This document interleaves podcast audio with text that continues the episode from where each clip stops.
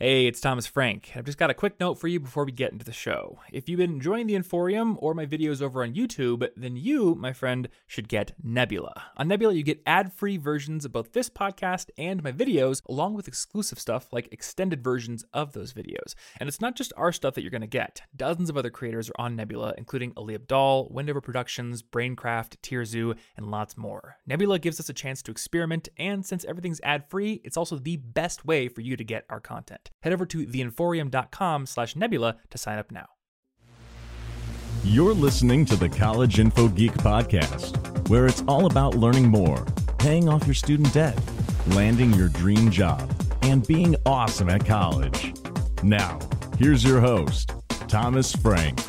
Hey, everybody, welcome back to the College Info Geek Podcast. I'm Thomas Frank, and on today's episode, we're going to be talking personal finance. So, if you are looking for ways to manage your money better and become more financially educated, then this is an episode for you. So, today I'm talking to my friend Joe Saul Sehy, who for 16 years was a financial advisor and now is the host of the Stacking Benjamins podcast. And Stacking Benjamins, along with Listen Money Matters, is one of my favorite personal finance podcasts, and I listen to it all the time. So, this is a really fun episode to do. And what we're going to be doing today is going over this idea that your personal finance journey happens in stages. And these stages are somewhat similar to the stages of the Apollo moon mission rocket launch. And what Joe's point is, is that different personal finance advice gurus out there all have advice tailored to people in different stages of their financial journeys. So whatever stage you're currently in will determine which kind of person you might want to listen to. So that's what's coming up. But first, if you've got questions about college, email those questions to me over at thomas at collegeinfogeek.com because once a month, my friend Martin and I and my girlfriend Anna do a Q&A session where we play a video game, we answer five reader questions on the air, and uh, you get to listen to them. So those are fun episodes. I also try to answer questions via email when I can, so get those questions emailed over to me.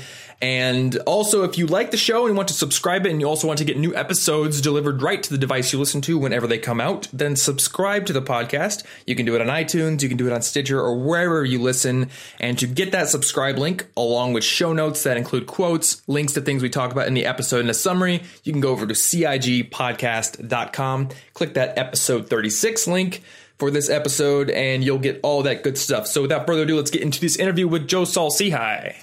All right, Joe, welcome to the show.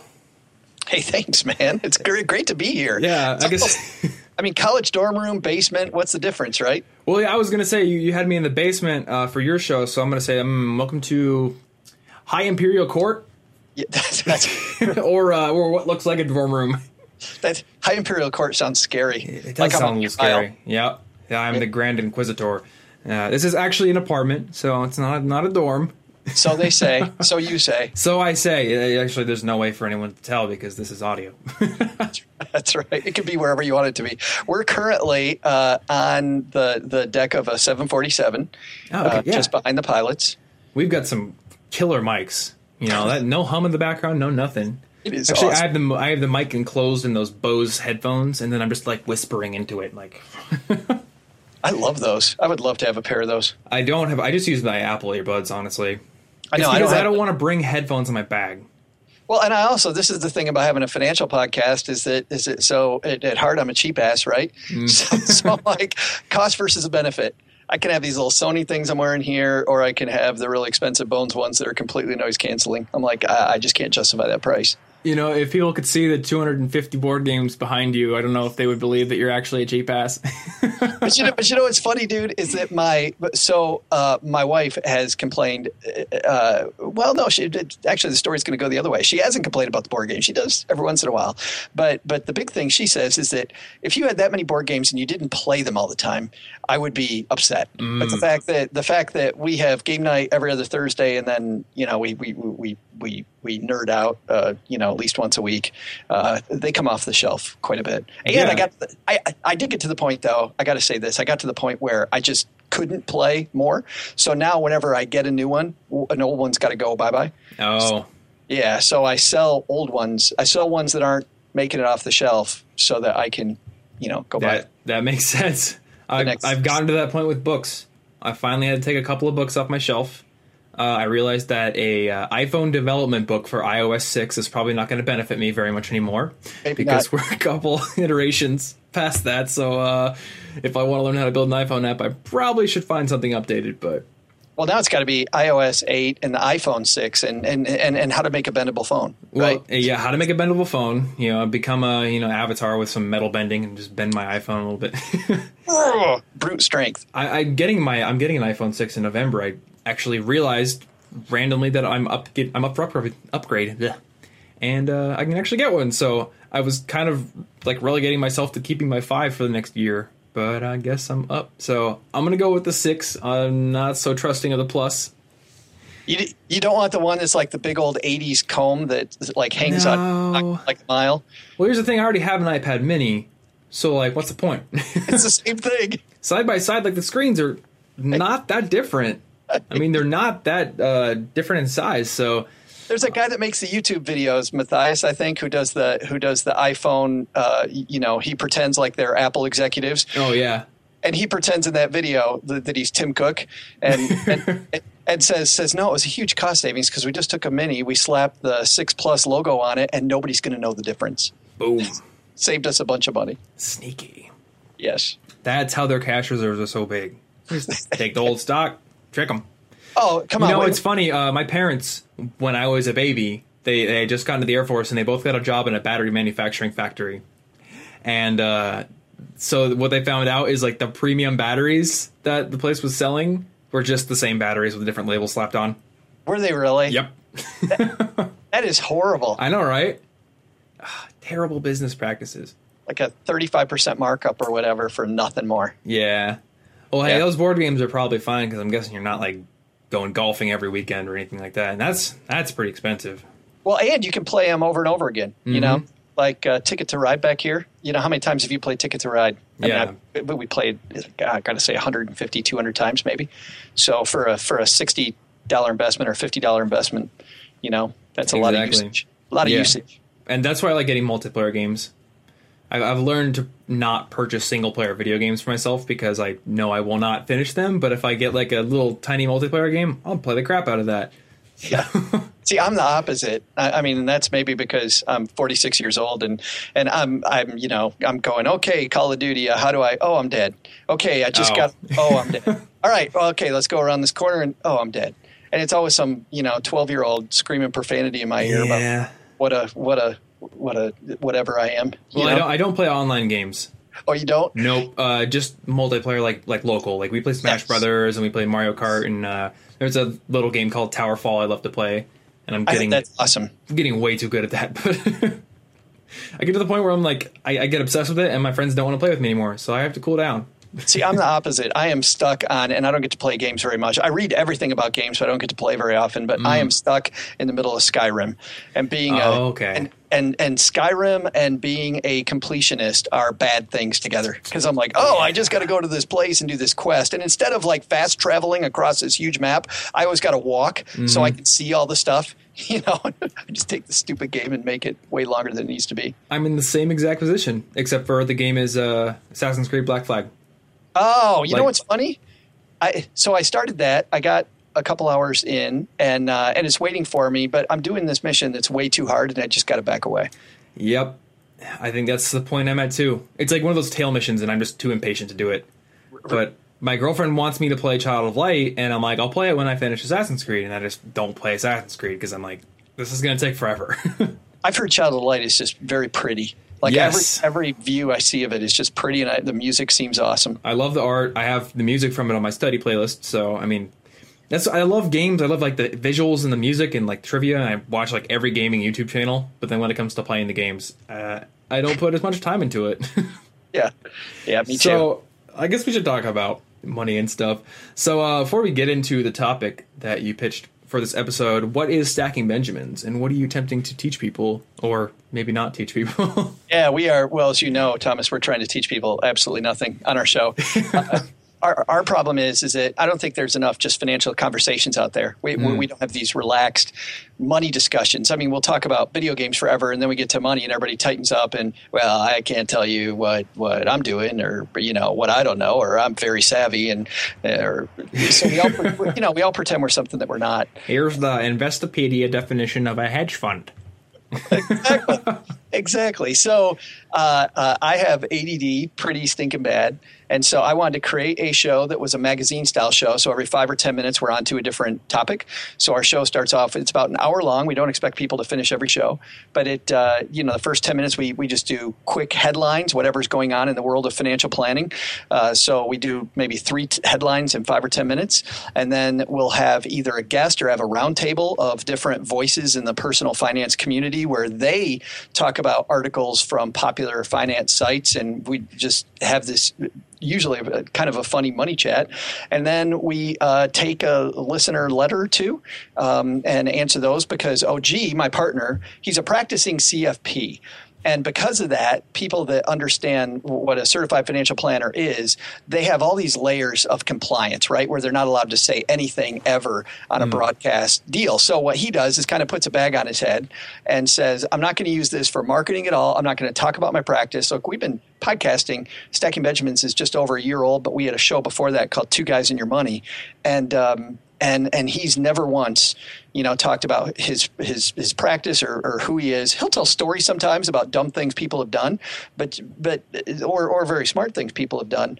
But but he he doesn't market anything doesn't talk about him. And so we just call him og uh, for the other guy which we think is funny because og you know, original gangsta. See that's what i thought you were referencing well, that was what we were referencing. We came up with we came up with the other guy. I, I, I said to him, I said, oh, "We're going to call you OG, man. We're, we're going to totally call you OG." and uh, it's just one of many of our little private jokes. We have a lot of little jokes in our show. So that's that's uh, that's stacking Benjamins, and it's I don't know. We try to have a lot of fun and not teach anything, just talk. See, that's that's the kind of podcast I like. Man, it's, that's why I like your show. It's like why uh, like why, why I like. Man, I'm just like stumbling over words today. I haven't had enough coffee. That's I why I like Listen Money Matters. Like I just want conversations. Yes. and I want people to bullshit. I mean, that's what I, Well, right? and frankly, right. And when I it was it was funny talking about our talking about Andrew Matt, who I love, and um, what's funny is when I created Stacking Benjamins, I had this idea. I'm like, it's going to be like car talk because nobody's really doing car talk, right? L- like I like listening to car talk just because I like the two guys click and clack who know about cars, and uh, but they're funny, and I, I don't know crap about cars. Mm-hmm. So so I tell everyone that that I never thought, you know, I'm doing this end around on all these other financial podcasts, which are all heavy duty trying to teach people stuff, right? Right. I never thought there was going to be that I was going to get outflanked on the left. That these guys talk about absolutely nothing would come around, and, and it's awesome because you know, I mean, being a guy who's on that train, I I love that kind of morning radio show format. Yeah, it's yeah. it's good to have friends along the way. Yes, so that's what I think. I, the more, the merrier for me. Abs, amen. Crazy friends. They are doing a little bit different because they have a like a singular format. Yes, and you got your section, your, your segments and everything, which I like. Yes. And yep. then I I don't even know what I'm trying to be. because I've got segments, I've got like purely educational episodes, and then I've got stuff like this where there's going to be talk about board games later. I don't know, man. I think you're you're uh, trying to be a nerd, which is awesome. That's why I like your show. I do like trying to be a nerd. Nerds are awesome. Yes. I just got back from a camp like called Camp Nerd Fitness. Uh, it was amazing. Like that was a great weekend. Just so many nerds playing dodgeball and or kickball and uh, learning how to do kicks and like cartwheels and stuff. And did a powerlifting competition awesome weekend. I'm gonna get a post up about it. So did you so, win? I did. Well, I guess it really wasn't like a competition competition. More like you're competing against yourself. Yes. But um, I I kind of like got out of lifting for a while. So when I was a freshman, sophomore, I was very into it. Hit a lot of PRs. Then didn't I didn't go as hardcore on it for the junior, senior, and last year. I just kind of maintained. So my my numbers are not as uh, high as they used to be, but I was pleasantly surprised with what I was able to put up. So yeah, yeah I think it was pretty good. And then there's this this tall, lanky dude named Anthony, who you usually think tall, lanky dudes are not good acrobats and not good lifters, right? Right. More basketball, like that's their sport. This dude, taller than me, can do like aerials, backflips, like 360, 540 kicks like it's nothing, and then he goes and deadlifts 550 pounds. 550? 550. That's what. He, yeah, that's what he uh, finished the the meet with. Holy. And I was like, okay. and Staci Ardison, who's a Nerd Fitness team member number two, I believe, she deadlifted 405. So she beat me by a good margin. Her second lift was 365, and I was like, all right, put me down for 365, my final one. I'm going to match that. Couldn't get it off the ground. She'll uh, kick your ass. Yes, she will. I'm a little bit scared. She's cool, though. And I will eventually get there. Uh, I am motivated to get my deadlift back up from that show. Well, that's good. That's worth it. It is worth it. Yeah, there's a lot of motivation that comes from going to an event like that. So that's why I like going to events, and I'm probably going to go to one this weekend as well. Though I have the urge to learn how to make music as well, so we'll figure it out. so you want to talk about why you shouldn't listen to Dave Ramsey, Susie Orman, Motley Fool, all these Jim Cramer, all these really uh, big wig financial experts, and we're going to compare it to the three stages of the Apollo moon launch.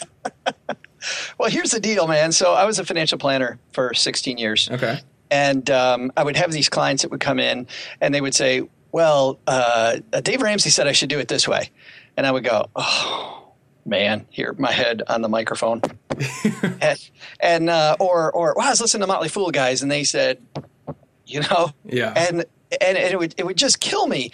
And, and I always had this. So if I said, by the way, if I said, you know what, Dave Ramsey's wrong in this instance, they didn't quit listening to Dave Ramsey because Dave Ramsey had this huge megaphone. Yeah. I'm this little financial planner working with 150 families. Guess who got fired? Me, mm-hmm. right? So then I thought of a better way to explain it. And if people would sit with me for like half an hour, I could explain why Dave Ramsey was wrong in this instance. And sometimes sometimes they get it and sometimes they wouldn't get it. And, and it was always frustrating. So this has been something that's been brewing in my head for a long time about gurus. And we all, you know, we're all we're all you know listening to gurus and gurus kind of dominate the financial space. All the people we talked about plus throw in like david bach or jean chatzky the today show money editor mm. uh, liz weston. Um, there's just these these people who you know command the spotlight.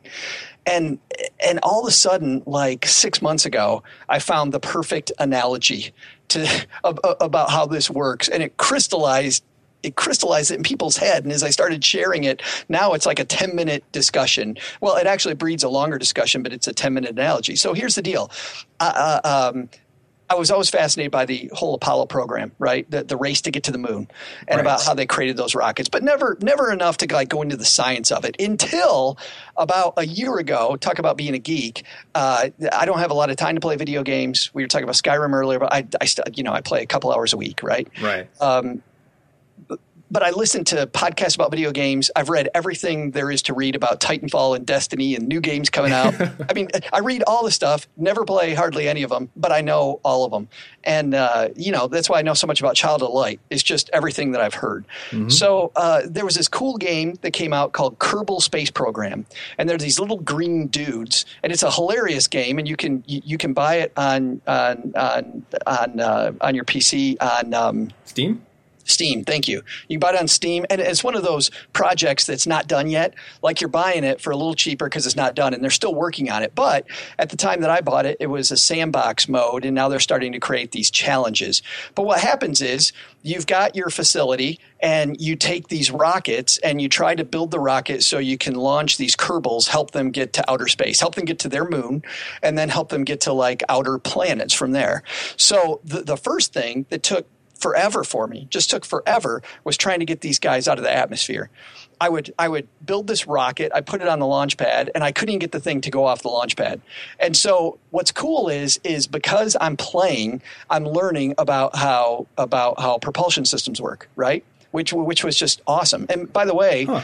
uh, NASA found these guys, and now NASA has worked with these guys to create a um, uh, a similar program that's made to teach that's made to actually teach. Like the game doesn't try to teach yeah. but NASA, NASA, found them and has partnered with them to create a new kerbal space program that's nasa endorsed to teach people how cool space exploration is. So oh it's awesome oh, love the game. It's hilarious. Your very first guy, your very, all of your little astronauts have names, and you're sitting in mission control, right? So I'm in a pair of shorts and a t-shirt with my keyboard in front of me, and I can see this fuzzy picture in the corner of Jebediah, my first astronaut, getting into the, the getting into the little module at the top of my rocket. And uh, the first time I played, I, I totally killed that dude. I, just, I, I didn't realize that you needed a parachute on the rocket, right? And so he goes up, and he's all excited. You can see him go up, and then as the thing starts to lose ground and the the the, the fuel runs out, it comes down, and I can't figure out how to stop, and he dies. Uh, yeah, so I had to restart because uh, I'm like of silence for Jebediah. Yes, absolutely. Well, and, and uh, so anyway, uh, uh, what this program taught me, though, was why the Apollo mission programs used a three stage rocket. They used a three stage rocket just to hold a ton of fuel and to combat the, the, the amount of weight that they that they had. I mean, in, in very layman's terms, I'm sure somebody from NASA might be listening to this, Thomas, going, that's not it at all. but from, you know, just the dude playing the game on Steam, I had to have three stages to reach outer space. Right. So there was the launch pad, and then and then uh, uh, it took off, and then, you know, you jettison the first stage, then you jettison the second stage. When you get to the when you get to the outer limits of the atmosphere, and then you go into outer space with with the third stage and just the command module. So all of a sudden I realized that is the analogy with gurus. Is it gurus? The biggest problem with gurus isn't a problem with Dave Ramsey, Susie Orman, Motley Fool. The problem is you. The problem is is that you're in a different stage and you're trying to get to a different place than this guru is maybe taking you. So it's not that Dave Ramsey's wrong all the time he might just be wrong about what you're trying to do. And mm. it might and it might not be that, you know, Jim Cramer's wrong. I was talking to a guy at this conference I went to a couple weeks ago called FinCon, and this guy, the CFP, was telling me I would never recommend Jim Cramer to anybody. I'm like, but if somebody really is wants to be good at picking individual stocks, you know, Jim Jim Cramer's a guy who knows a lot about the economy and about evaluating stocks, and he's definitely somebody you have to listen to. You might not believe him, Right. But clearly it's for you. Where if you're somebody with a lot of debt, if you're somebody that has credit cards and you have no savings account, listen to Jim Cramer's the dumbest thing you could ever do, right? Because mm-hmm. buying individual stocks for that person is just is is completely wrong. So there's there's first stage people, there's second stage people, and then there's people if you're going to the moon where it's really dangerous, there are third stage gurus. Uh, now the cool thing is, is different than the moon program or the rocket program, everybody's not trying to get into outer space. Like there's some people that just want a nice view of the world. Like mm-hmm. they love their job. They're they're not concerned about excitement in their career. I've, I've, had people like this that have worked for me, and there's nothing wrong with this. for your, you know, if your goal is safety. A guy who's on our podcast, Greg McFarland, who's pretty funny, he said the reason he's so frugal with money was he was always afraid that he'd be destitute. Like he he never cared about getting ahead. He just didn't want to screw himself over. Yeah. You know, so so for him, he's kind of a stage two guy. He wants to see the world. He wants to stay inside the atmosphere where he can still breathe. No plans to go to Mars. Doesn't really care to go there. Um, nice for some people, but not nice for him. Mm-hmm. But so, so you're saying like these gurus, a lot of what they're talking about is stage three kind of stuff, and it makes sense because like people like Dave Ramsey, they have daily shows, so those are going to be topics that eventually get talked about and listened to by people who shouldn't be going to stage three right now or shouldn't even be planning about it. Well, Dave Ramsey actually, Thomas, is a stage one guy. Okay. In, in, my view. And the reason is so there's like the launch pad, like stuff that, that everybody needs to know. No matter where you're at on the launch pad, you got to know a few things. Like you've got to know you've got to know about probabilities. Mm-hmm. You have to know about goal based planning. Like, where do I want to go? The thing that drove me nuts as a financial planner was when, when I'd say, So, where are you trying to go, Thomas? And Thomas would say, uh, I'm just trying to have as much money as possible. Mm-hmm. Uh, good. Good luck with that. It, it, was so much easier to get your goal if you knew where you were trying to go. Right. Um, but but so, so Dave Ramsey, I think the first stage is to get rid of debt. Right. Right. So, so at, at, after the launch pad, the first stage is get rid of debt, get a cash reserve, get your insurances in order, get your basic fundamental house in order is the stage one rocket. Mm-hmm. Stage two is somebody who's just trying to stay inside the atmosphere. So that those people got to know about retirement plans, how your 401k works, how an IRA works, a Roth IRA. They got to know about basic estate planning, tax planning, you know, a little bit more advanced, but this holistic stuff that isn't going to get you it isn't going to make you rich, but you're also not going to screw yourself. It's going to set you for Absolutely. Like, if you do it right, it'll set you for life. Absolutely. That kind of thing. Yep. And if you have time, by the way, you'll do the stages in order, right? You'll get your debt in order, and then the second thing you'll do is is is you'll make sure that you're safe, and then you'll go to Mars if you decide to go. The problem is that takes a lot of time. So a lot of people, a lot of people say, "Well, I can't do that anymore. I got to flip houses." Right? For me, mm. fl- flipping houses is stage three. That's going to Mars Yeah. Because now I'm out of that atmosphere.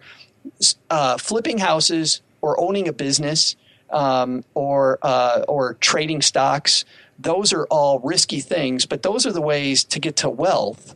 But if you screw them up, you could die. So Yeah. where, where you know because you're outside the atmosphere. You're playing with a lot of risk at that point.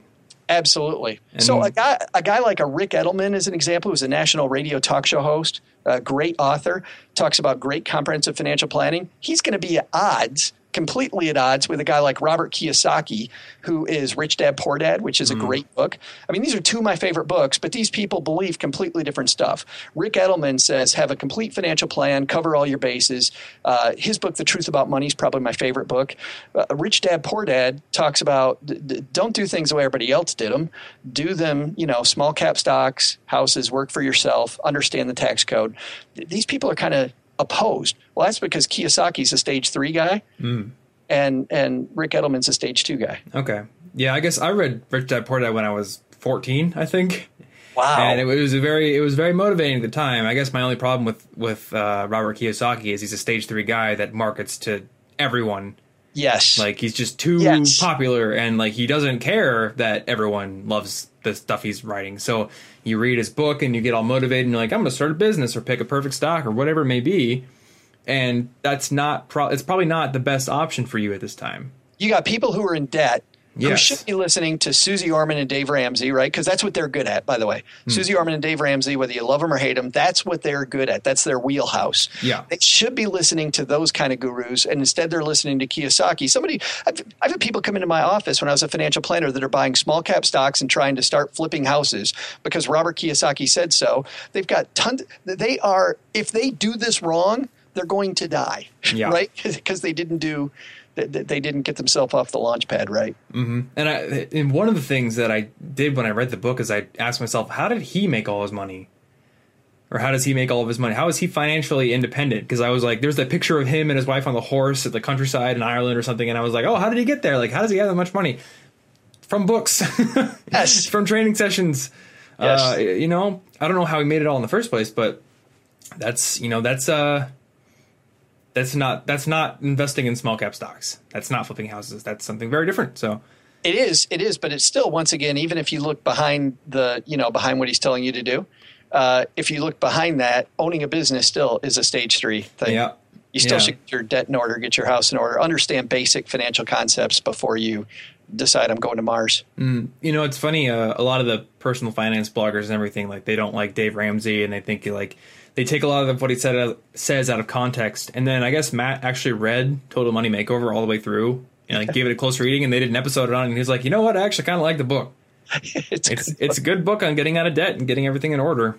It is. It is a good book. The frustration that I have is that people don't jettison that stage one rocket. Like I've met hmm. people that would that that excel to everything Dave Ramsey says to do, but then didn't go to the second stage. Like there's a reason why Ric Edelman says uh, that it's okay to use leverage and to have debt, right? Because it's a cost benefit thing. But but but that assumes that you already have your house in order and you know what you're doing and you understand the problems with leverage. So, so uh, Dave Ramsey says, don't have any debt, don't ever use leverage. Well, well, that's fantastic, but that's a stage one point of view. Yeah. S- Stage two point of view is going to be debt and leverage are okay, but you got to use it in a way where you're not going to get your butt kicked Right.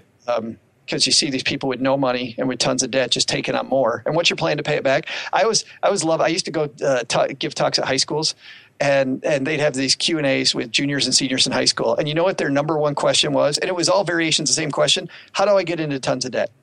Every single one. How, I've- how do I get into it? How, how do I get into debt? So how do I get a new car? How do I? Oh, I buy a house? how do I get my first credit card? Like every kid would step up to that microphone to ask me questions, and it was always a variation of how do I take on lots of debt?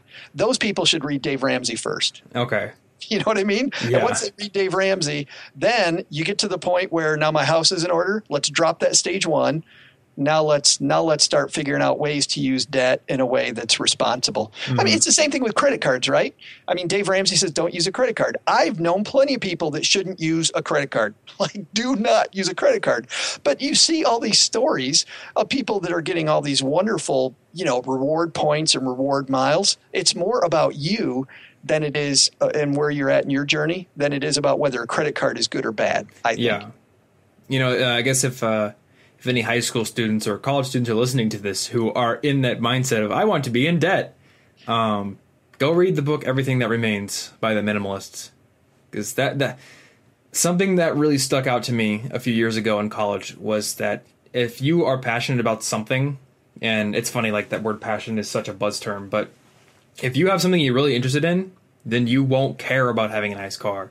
You won't care about having a super awesome house and things that get you in debt because you would want to do the other thing instead. Like I want to make things. I don't want to go out and buy a new car. Well, and, and, and the thing that, that stuck with me after, because, you know, my personal story is I got into tons of debt early on. I mean, so I'm a, I'm, a, I'm a freshman at the Citadel, the military college of South Carolina, where I don't know if you know this, but when you're a military college, you can't have a part time job, right? The oh yeah. Military school kind of is your job. Mm-hmm. And in our student union, Mark Clark Hall, I walk in like the second week of school, and American Express, Thomas, American Express has a table. And they're telling me that I can get an American Express card. How cool is that? I'm at a military college. Wow. I have no way to repay that debt, but I can have this cool green card that says member since, right, with this cool date on it and my name on it. Never had a credit card before. Second week of college, guess who signed up? Me. Mm-hmm. Three weeks later, American Express gives me a card. And you think about how predatory that is. Yeah. Yeah, it's insane. You know, American Express has no business offering me a credit card, which is funny, by the way, because I ended up becoming a spokesman for an arm of American Express years later, uh, which is which is hilarious. I'm like, well, if you can't beat them, go join them. but, but American Express uh, uh, gives me this credit card, so the next weekend we get this weekend leave on a Saturday. I take all my buddies out to dinner and I put it on the credit card. And then I bought this sweater. I go into a Nordstrom at the mall in, in North Charleston, and uh, I go into a Nordstrom. I buy this just killer sweater. I still own the sweater, by the way. It's got like this Argyle crap. I mean, think 1988, right? I was just, it, it is a scary sweater, but um, but I thought it was awesome, and life was great until that bill came. Yeah. And then all of a sudden, I realized the same thing that that that, that a lot of people realize with their first credit card. I can't pay this. Mm-hmm. How the heck am I going to pay this? So guess what I did? Pay the called minimum. Oh no, I called my parents. Oh, okay. I didn't have any money. Are you kidding me? I didn't have any cash. I called mom, and guess what mom said? Mom, mom said, figure it out. And so the way I figured it out was uh, two months later, after the, the the the sixty and ninety day notices came, I lost the credit card, and my credit score was screwed because I asked that same question all these high schoolers are asking me, which is how do I get into a bunch of debt? Yeah. And so for so for me, you know, when you said I haven't read everything that remains and I need to, but for me, what I think of when I hear that title even, the only thing that remains later on, I don't remember the meal. You know, I still got the sweater just because it's funny because it's an ugly ugly ass sweater. Yeah. But uh, but nothing remains, just the debt, just this this stuff I'm paying for fun I already had. That's horrible. Yeah, it's. I think one of those essential stage one strategies is really defining what's valuable to you. Absolutely. Yeah. Well, two things I think you got to know on the launch pad, uh, which is which is that what you just said, the goal based planning. What's important to me? Where am I trying to go? Right. If I got this rocket, I got to know where I want it to go. Right. If, if if if my goal in life is to own a business, then I know I got to go to Mars. Right. I mean, because owning a business for me is a Mars kind of strategy. So I'm going to have to get my house in order really quickly, get out of the atmosphere, and I'm going to have to take some risks. But I got to know as much about that risk as possible before I take off. Otherwise, if I forget the parachute, I'm going to kill the astronaut. Yep. Right? Jebediah is going to die. And in this case, Jebediah is me. And then the second thing you got to know, I think, on the launch pad, everybody needs to know is probabilities. I think that I see these. So I was going to do my run this morning, and I passed this donut shop that just opened up in our little town here, Texarkana. And th- this donut shop isn't even on the corner. So, first of all, the corner it's on is not a main thoroughfare. Neither street are our main thoroughfare, and it's not even on. So it's this two two storefront um, little you know duplexy thing. It's not even on the one on the corner. It's the one next to the corner. So if you're coming from the north, which is where most of the traffic comes from, you can't even see that it's donuts, right? So these people had the worst location of all time. I don't know how long it's been open. I am more than certain, knowing probabilities around businesses and how businesses are created and how long they last, this business isn't going to be here six weeks from now. Mm. I, don't, I don't know the owners. I don't know anything around it. But but if I'm going to open a business, I got to know those probabilities so I know what to what to do. Because at the very least, I should have read about this business in the paper. I should have seen it on Yelp. I should have you know TripAdvisor, whatever. I should I should somehow know about this business. Right. Um, and I don't. And and also, you're making donuts. You know how much a donut sells for?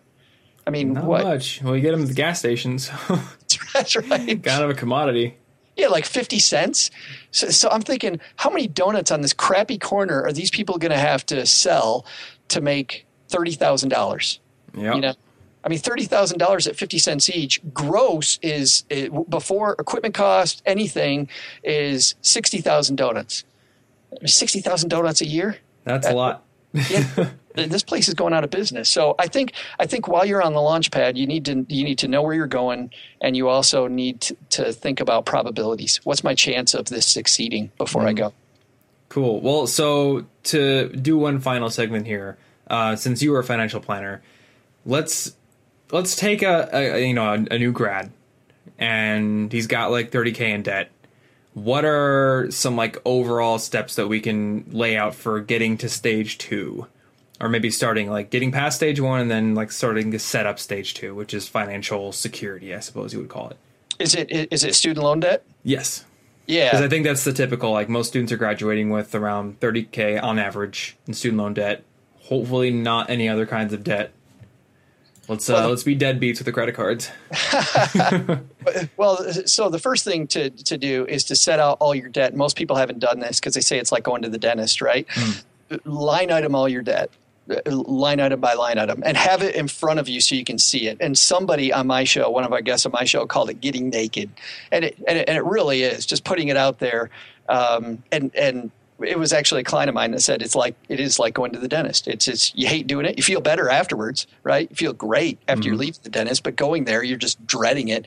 So lay out the debt, line by line uh, uh, uh, what you've got and then you also have to do this this thing that people think of as painful which is figure out how much money you've got to attack that problem with um, and to do that, you don't got to go through the whole spreadsheet thing. That's kind of annoying.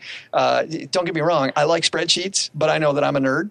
I know most people don't like them. So yeah. use use tools like Mint, Mint, or your bank might even have one to, to track your spending for you, and figure out how much money you have left at the end of a week or a month to put toward that that debt. But then the other thing you got to do that people forget about is look at that debt strategically as if you're a business owner and say, all right, how do I re is, is there a way I can rearrange this debt to make it easier to pay off? So as an example, if it's credit card debt, can I switch over to a 0% card, one of these introductory rate 0% cards, cut up the old card, go to a 0% card to minimize the interest on that card for, you know, while I'm paying it off. So I'm paying less money to the man uh, and more money is going toward the debt payoff. On student loans, I think I have to know two concepts. I think I have to know how deferral works, unless, you know, if I get into that situation where I just can't pay and I need to kick the can down the road to take care of other things. Because mm-hmm. as an example, if I've got if I've got a student loan that's at you know you know six seven or eight percent and i've got a credit card that's at 19 percent and i only have money to dedicate to one of them i'm probably going to try to defer the student loan right uh, and put as much toward the credit card debt as possible mm-hmm. so i got to know how deferral works and i also have to know how consolidation works now the problem with consolidation, as you know very well, is that consolidation can bite you in the ass. Yeah. Uh, because it locks in the interest that you would have paid on the loan and adds it as principal to the loan. So so consolidation can be consolidation can be scary, but you got to know how it works. So once I know, once I've got all all those debts in front of me, and I think of ways to get that payment as low as possible, so more of it goes to repayment Then I use apps like Mint to figure out how much money I have to put toward the debt. Then, unfortunately, you got to split it in half. You got to take some of that money and pay it toward the debt, and some of it to put into a crap's going to come up and I don't want to have to go back to the credit card so, right. fund. So I don't like calling it the emergency fund because people that never use it. I like it. You know, we got two choices. We can make sure nothing ever comes up in our life, or we can handle it ahead of time. So put money in a fund that's okay. My muffler is going to be dragging behind my car, and I don't want to go back to the credit card uh, right. fund. I like the way you said it. The crap's going to come up fund. Because yeah. your muffler breaking doesn't feel like an, an emergency Right. Uh, you need it. Like you need your car. So Well, you see what happens. You know, it's cool if you're just out of college and listening to this, or in college and listening to this. I'll, I'll, tell you the scary thing is people start dealing with this at that age, and then I would meet them in their 40s and 50s, and they're still doing this shark teeth thing. You know, up down, up down, up down, up down, where they get it almost paid off, and then the dishwasher breaks, and they get almost paid off, and then the muffler is dragging, and then I almost paid off, and then we decide to have a baby, and and you know whatever. It just goes up down, and, and they never get out of debt. Yeah. So it reminds me of that that scene from Up, where they keep having to break the jar to fix things. yes. Yeah. But that's debt instead of uh, like you. There, I don't think they were in debt. So no, but it's the same thing. I love. I'm going to steal that analogy. The, uh, I like. I like drew some. I'm trying to figure out. I like drew this this like system of pipes and beakers to like represent the flow of income where it should go after you graduate. I can't find it, so I'm like trying to find it, but uh, it was it was like you said, like uh, you fill up an emergency fund, quote unquote. Maybe I'll rename it to crap that happens fund, and then start paying off debt hardcore. Well, and I'll tell you my my biggest hack, the biggest hack of all um, that, that I love, uh, and I don't see people do enough. I do it. Um, my most successful clients did it. It's to realize there's a difference, Thomas, between what you bring in from your employer and what you live on. Mm. And, and, and most people think, okay, wow, I got a raise. That means I can spend ten percent more money. Yeah. It, it, it, it, doesn't mean that. It doesn't mean anything. You don't need to. Yeah, the raise means there's more money coming in, but you you decide what lifestyle you're going to live, not your company, not your boss. And once people get that through their head, what you do is you set up direct. Everybody's got direct deposit now, right? But instead of direct depositing to your checking account, which is what everybody does, and then you got to, you know, you got your ATM card, so it all comes in on Friday and it's gone by Saturday. instead of doing that, direct deposit to a savings account, and then figure out the amount of money you need to pay the bills and have a little bit of fun and have and banks are happy to set this up an automatic distribution out of that savings account basically an automatic faucet that turns on whatever if you want it every other week or once a month or whatever it is, where that money from the savings account goes into your checking, you're then paying yourself from that savings the amount you need to live on. Yeah. And I'll tell you what happens money automatically accumulates in that savings account mm-hmm. because it's just the difference between the two and then you get you know then that, that money gets saved that's your that's your crap that comes up fund and then as that gets too high, then you start up an automatic thing out of there f- for your Roth IRA contribution or, or you know whatever you want to do. Uh, uh, I love that. Uh, yeah. and, and, you know what? I've had, I had somebody on a podcast on the uh, they were talking about me about two months ago about this strategy. And uh, one woman on the show, a friend of mine, Miranda Marquit, said, "You know, it just sounds too hard. It just sounds hard." And, and I was sad Not that I, well, I was sad I couldn't be on that episode because she's right on. It's hard one time while you're setting it up, right? Mm-hmm. Like people hear, oh, I gotta set the. But once you set it up, it's done. It's yeah. done. And then it's it's zero hard. Yes. At that point. yeah, and it actually is easy because now you're laughing because I don't have to. Here's what I hate you, you, know, I've tried to lose weight in the past. Uh, when I tried to lose weight and, and, use Weight Watchers, I hate counting points. I mean, don't mm-hmm. get me mm-hmm. wrong, Weight Watchers works. It's great. My wife loves it. People like it. I, I hate this mathematical equation if I get so many. I don't want to think. I, I got too much crap. You and I talked about this already. I got too much crap going on in my head, right? Yeah. So do you. I too much. I, I don't want to think. So instead, Tim Ferriss works for me. I mean, Tim Ferriss's Tim Ferriss's uh, whole approach, the four hour body is you can eat this, this, and this. I can't eat this, this, and this, and that's it. Right. Yes. So, so I look at a menu and, and, immediately in my head I just go yes, no, yes, no, yes, no, and it's so easy. Mm-hmm. And you know what happened? I lost 18 pounds so far. I right mean, on. Well, without even really trying. And, and that's what this does. I don't want to think about it. I want to set it up so automatically my my boss puts money into the savings account and automatically I get money in my checking to spend, which is a different amount that I chose. Yeah. And and the difference between the two automatically gets saved. How great's that? That's why I like like the the new Acorns app too. Mm. You know, where money automatically gets saved. It rounds up your bills. Yeah. So instead of you know you go you go to get that donut at this stupid place down here fifty cents, it rounds it up to a buck and then that other 50 cents goes into your acorns account to buy stuff i, I love i, I, I don't have to think Any sort I love automation. I've automated pretty much everything in my finances now. And mine's a little different because my income's variable and I'm like I don't have it disperse a, a amount of expenses because I don't really budget, but I do have goals. So like I have saving goals every month. The one twelfth of my yearly saving goal will go into my savings accounts or investments. Uh, all the bills are automated; they just come out. And the cool thing is, my roommates used to have to pay me with checks to uh, pay for the utilities.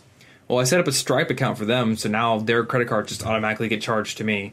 So it's I don't have to touch anything, and it's wonderful.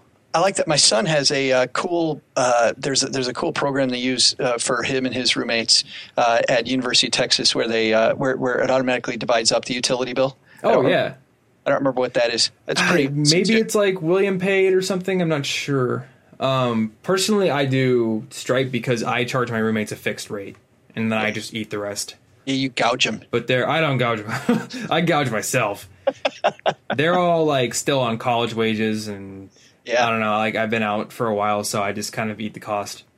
But, I but should see, probably normalize the cost based on like the average bills instead of just like I, I basically just pulled a number out of my ass and charged them it, and I know it's too low, but whatever. it's something. Yeah, I mean it gets me a good amount back every month, so whatever. Yeah, karma, right? What comes around goes around. There we go. But, but, but let me tell you, so I'll push back as, as so as a financial planner, and I can never take the hat off because there's a Gordon Ramsay piece of me that that, that never switches off. Uh, my so with my clients that have variable income, having that savings account was even more more important because what I found with people with variable income had nothing to do with their savings goals. It had to do with their lifestyle. When a big check came in, unless they were super, super diligent, it was steak dinner. And then they would live on ramen noodles, right? They totally live on ramen between checks. And it was it was this boom bust cycle that would kill them. Where what we would try to do is find the middle ground so they could try to live the same, you know, whatever lifestyle was comfortable uh, between those things and and never feel the spikes of the paycheck or as little as possible because because man you'd see these it, it, it- and it got really bad. I mean is that those for some of these guys they would get like $50000 one paycheck. And because they mm-hmm. knew they had it now and they wouldn't have that five months from now because that was half a year's income or maybe a 30 years income that they would go buy a new car and they buy more car than they thought they could afford right? Because they got the money now. They would buy a new car. They would buy i mean they'd go buy all this at the big screen tv they buy all this stuff. And and and when we'd go in there and eliminate that and instead say nope this is the amount you got every two weeks and if you want to put some of that money into savings for a car that's that's great but Well, luckily for me, I don't have the that much variable income. it's a little more normal than that. no that's not lucky you want that kind of I, variable. that is what I want. Yeah, I do. Um, it's Three nice. weeks from now, after your fans have heard that I was on your podcast, you'll be making tons of money. Oh man, just 100 G's just stacking in. This week, It's so. like donations. I don't even have a donation button. They're like mailing it to me. I don't know how. I, I All know these, all these students with money. that's Who- that's cool. Who, who has that? Have you looked into that? Uh, what's the? And I, I, we haven't done anything about it, but there's the um, uh, where you're trying to be a. Um, it isn't just a donation button. It's it's it's almost like Kickstarter. oh, Patreon. Yeah, Patreon. Yeah, I don't. I mean, I actually am a Patreon for some people, Yes. but I don't think I would do it for myself. no. Eh, I think. I guess I'm more of like. Uh, I, I guess I take like the content marketer uh, mindset about it instead, where I'm gonna make 95% free stuff, and then the people who really like it and want to get more, eventually I'll come out with something that they can pay for. Yeah. Which uh, yeah, I'm working on a book right now, so Yep. and I think the first book's just going to be book. You know, it'll be a great book, but it'll be a book, and then maybe the next one I'll have like uh, extra packages where I'll interview people and I'll have like the video archives as like an upgrade, or maybe like some like interview scripts that you can use for job interviews and stuff, and I'll like I'll make a big thing out of it, and then Like I could just charge for that. whole multimedia thing. Yeah, because Yeah. I've seen people do really good stuff with that, and Yeah. like uh, like Scott Young does like some learning courses, and people pay good money for that. So Yes. I think that would be a good thing uh, to look into in the future. And I'm also looking into doing speaking. So I'll let the colleges pay me, and the students don't have to in that case. hey, hey, speaking of that, by the way, I've got something that are just for your fans of the show, which is uh, so I have this stuff that we talked about today on a white paper, um, and I made a page that just links because Stacking Benjamins, the website, is all over the map, right? Because we talk everything. So I put together links to some of our show episodes and some of our uh, some of my writing that I think is better for your audience, Thomas. Okay. So it's stackingbenjamins.com forward slash college. Awesome. So if people go to forward slash college, stackingbenjamins.com forward slash college, you'll have uh, the thing to sign up to get the white paper that we just talked about if somebody wants that in writing, and then the um, and then uh, some links to get the most out of our stuff. Except for we're on uh, we're on audio media right now, so we have to say backslash. That's right. Yeah. backslash. You say backslash one more time. Ah. But yeah, I'll, I will definitely link to that in the show notes because that is a great resource. I found that um, that's a that's a good thing to do when you're on somebody else's show or you're guest posting is like put together a page on your site just for that audience. I have to because uh, you know, like I said at the open, we're so all over the place with our show. Yep. uh, that I think it's a little hard to crack that nut. So, so, so if you're coming at it from your podcast, then I would want to start off with stuff that kind of applies that's similar. You know what I mean? And then kind of work my way in. So uh, that's that's the best way I could find to do it. Yeah. Well, maybe I should make a stacking Benjamins page. well, I talked about productivity on yours, right? You did. That, that's Well, been a pretty big focus lately. So and I got I got a link specifically to that article. So okay. yeah. All right, cool. Well, this has been an awesome interview. I especially liked the whole like the whole metaphor with the stages, and maybe I'll have to check out Kerbal Space Program myself because I don't know. I'm gonna learn how to build a rocket. Go kill Jebediah. I'm gonna leave. Je- I'm gonna remember the parachute. See, I'm coming at this with prepared information, That's right. so I'm gonna be fine. Right. All right. Well, thanks for coming on the show, Joe. And uh, everyone else should check out stackingbenjamins.com. It's another awesome podcast. So if you run out of material for this one, check that one out. All right. Well, I hope you got something good out of that interview with Joe. And if you're looking at your podcast player right now and you're noticing the length uh, meter for the duration of this episode is nowhere near finished yet, well, on Joe's podcast, he often lets the outro music roll and then they start discussing something else completely off topic. And I figured that in honor of having him on my show, we should do that. So actually, when we started recording this episode, we ended up talking about board games and other geeky stuff for about 20 minutes before we even started talking about anything personal finance related. And it was a fun discussion, so I've decided to include it after the outro music rolls in this episode. So if you're bored and got nothing to do, then give that a listen. Otherwise, once again, you can find the show notes for this episode with links to any tools and resources we mentioned and other good stuff over at CIGpodcast.com. You can subscribe to the show if you're enjoying it. And if you really want to help the show out, help it bump up the rankings on iTunes and get out to more people, then leave a rating and review over on iTunes. The show notes also includes a link that tells you exactly how to do that, so it's real easy. And if you do, thank you so much. That's all I have for this week, so until next week, stay cute. Thanks for listening to the College Info Geek Podcast. Grow your brain even more at www.collegeinfogeek.com.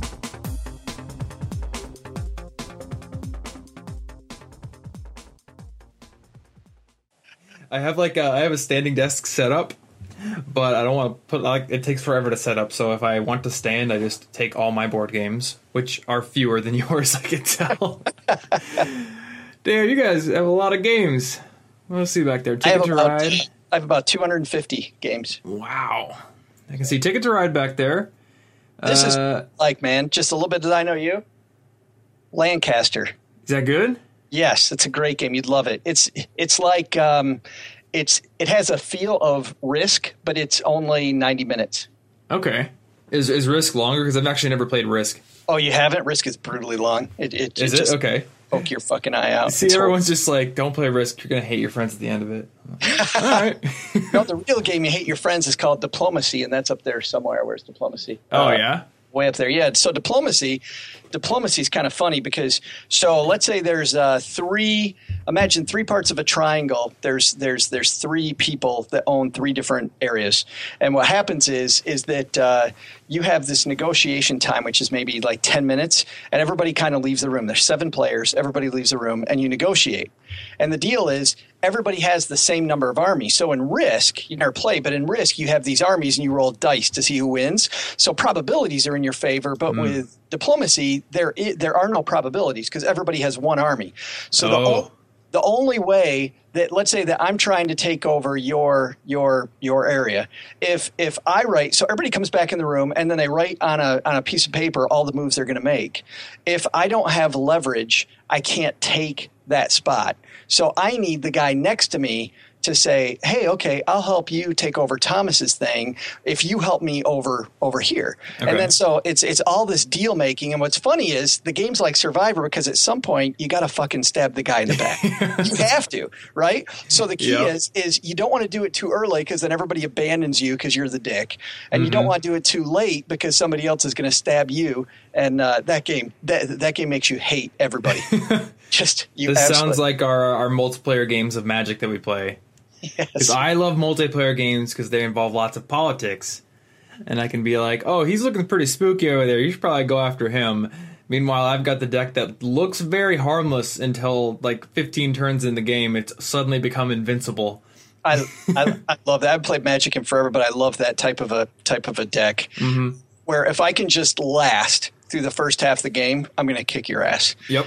It's it's like this rising storm coming. But the problem is, if somebody had a really fast deck, I was, you know, I Yeah. was, I was. That's was- why I like the multiplayer aspects because I can sort of like diminish my threat and then make it look like other people are going to be spooky, which it, they are. You know, Yes. I'm not lying. Well, well there, there- there's this little game over here somewhere called uh, the Resistance, which is pretty cool. So you and it's it's uh, it's it's kind of like that. You're all members of this Resistance, but some people are secretly playing for the evil empire, right? So so and you send you decide who to send on missions, and then everybody on that mission has to do their job. Well, your goal, if you're part of the evil empire, is to get put on missions so that you can destroy the mission. Oh, okay. And, uh, and, and and everything is done in these secret ballots. So you, you start as the game goes on, you're really accusing everybody, and you know, like if there's five people playing, you know, two of the five people are not on your team. yeah. So your goal is to identify over a series of missions who's on your. And that game only lasts like half an hour. It's pretty damn fun. That sounds fun. Yeah, it's a great like end of the night party game. Like, Okay. uh, it's funny because I've got a group of about 15 guys on our mailing list, and every other Thursday we get together and play and play games uh, all night long, and it's a and it's a blast. And that's usually that that's one of our end of the night games. That that does sound like a blast. Yeah. My old boss, I used to work at a web development office. He has probably as many games as you do. I should probably go over and play some games. What's funny is, is people tell me, that, you know, people that don't play games, like, God, you got a lot of games. But I go to, and you've been on Board Game Geek before. Mm-hmm. You go on Board Game Geek, I got nothing, dude. Nope. I got nothing. These people, 2,500 games. My brother-in-law, my sister and insane. brother-in-law have a friend who's a who's a, a really nice guy, but he's got like 5,000 games. I'm like, how the, f- well, why? Incredible. Yes. So have you ever heard of oh what's it called? There's a game called like the campaign for North Africa or something.